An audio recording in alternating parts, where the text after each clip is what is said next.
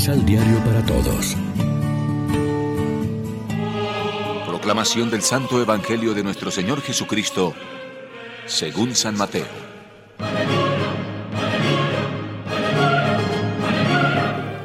Por aquel tiempo, el rey Herodes tuvo noticias de la fama de Jesús y dijo a sus allegados, Es Juan Bautista. Juan ha resucitado de entre los muertos, y por eso los poderes milagrosos actúan en él. Hay que decir que Herodes había hecho detener a Juan y, cargado de cadenas, lo había metido en la cárcel. Pues Herodes había tomado como mujer a Herodías, la esposa de su hermano Filipo, y Juan le decía, no puedes tenerla como esposa. Herodes hubiera querido matarlo, pero no se atrevía por temor al pueblo que lo consideraba un profeta. Pero llegó el cumpleaños de Herodes.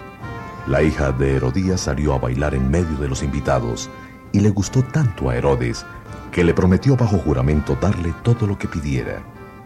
La joven, siguiendo el consejo de su madre, le dijo, Dame aquí en una bandeja la cabeza de Juan Bautista.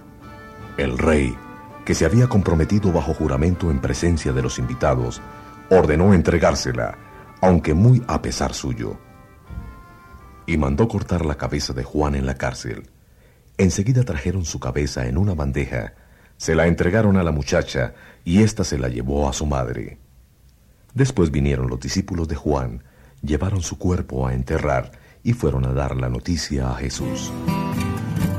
Lección Divina Amigos, ¿qué tal? En este sábado 30 de julio nos alimentamos una vez más con el pan de la palabra que nos ofrece la liturgia. Es evidente que la figura de Jesús de Nazaret impactó a cuantos lo conocieron. Su anuncio del reino, la sabiduría de su palabra, la novedad de su doctrina, su poder, su autoridad y sus milagros suscitaban inevitablemente la pregunta, ¿quién es este? La respuesta es obvia para nosotros, pero no lo era para sus contemporáneos. Sus paisanos de Nazaret, como veíamos ayer, se escandalizaban de él, es decir, no captaban el misterio de la encarnación de Dios en la raza humana.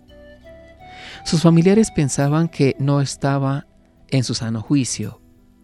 Los maestros de la ley mosaica y los fariseos lo declararon endemoniado y los responsables del culto oficial del templo lo veían como un revolucionario religioso de mucho cuidado.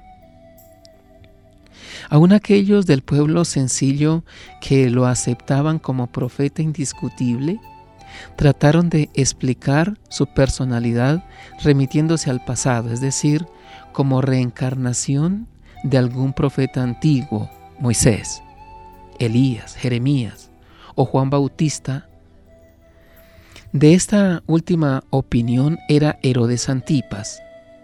Dada su frivolidad, no se tomaba demasiado en serio sus temores influenciados por la creencia de los fariseos en la resurrección de los muertos, pero su astucia y oportunismo político lo mantenían alerta, aunque parecía respetar a los hombres justos y santos como el Bautista y Jesús, no dudaría en eliminarlos si sus denuncias le afectaban personalmente, como la de Juan.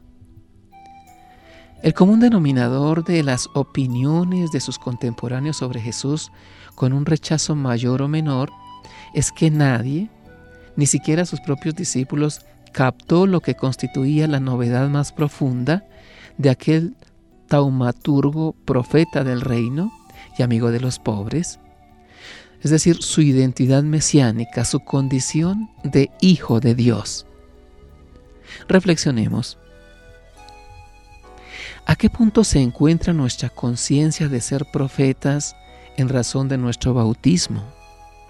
Denunciamos con valentía la injusticia y la corrupción que Dios reprueba. Oremos juntos. Danos, Señor, valentía para vivir nuestra fe para seguir y confesar a Cristo con nuestra vida, nuestra palabra y nuestro amor a los hermanos. Amén. María, Reina de los Apóstoles, ruega por nosotros.